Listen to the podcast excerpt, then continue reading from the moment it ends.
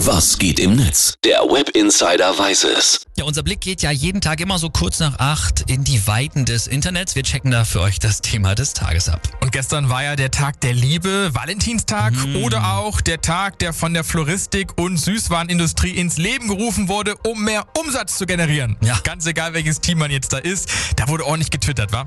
Ja, nicht nur gestern, auch heute ist das scheinbar noch Vollthema, also so sehr kann es den Leuten scheinbar doch nicht am Arsch vorbeigehen.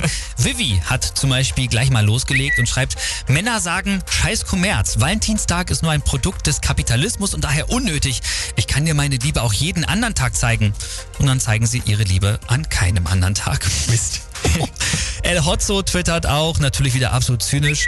Du kannst so oft, mir ist der Valentinstag egal, sagen, wie du willst. Du wirst den Tag trotzdem allein verbringen. Gut. Ei, ei, ei, ei. Dann haben wir die Kommerz- und Anti-Leute schon mal abgehakt, ja. Ne? Gab's irgendwie noch Tipps oder sowas?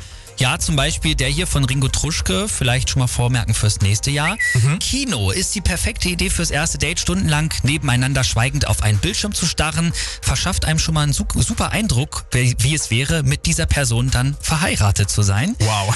Und Emma, die twittert noch, äh, cute Date-Idee, wir gehen zusammen bowlen, aber ich werfe die ganze Zeit daneben, weil ich ja nur Augen für dich habe. Also wenn es damit nicht funktioniert, dann weiß ich auch nicht, oder? So sieht's nämlich aus. Also der nächste Valentinstag kann kommen. Ich denke, das Internet regt sich dann auch heute im Laufe des Tages so langsam ab und dann steht auch schon wieder die nächste Idee an und das nächste Thema, worüber getwittert wird. Ihr hört's auf jeden Fall morgen wieder, wie immer um kurz nach acht bei uns im Webinsider.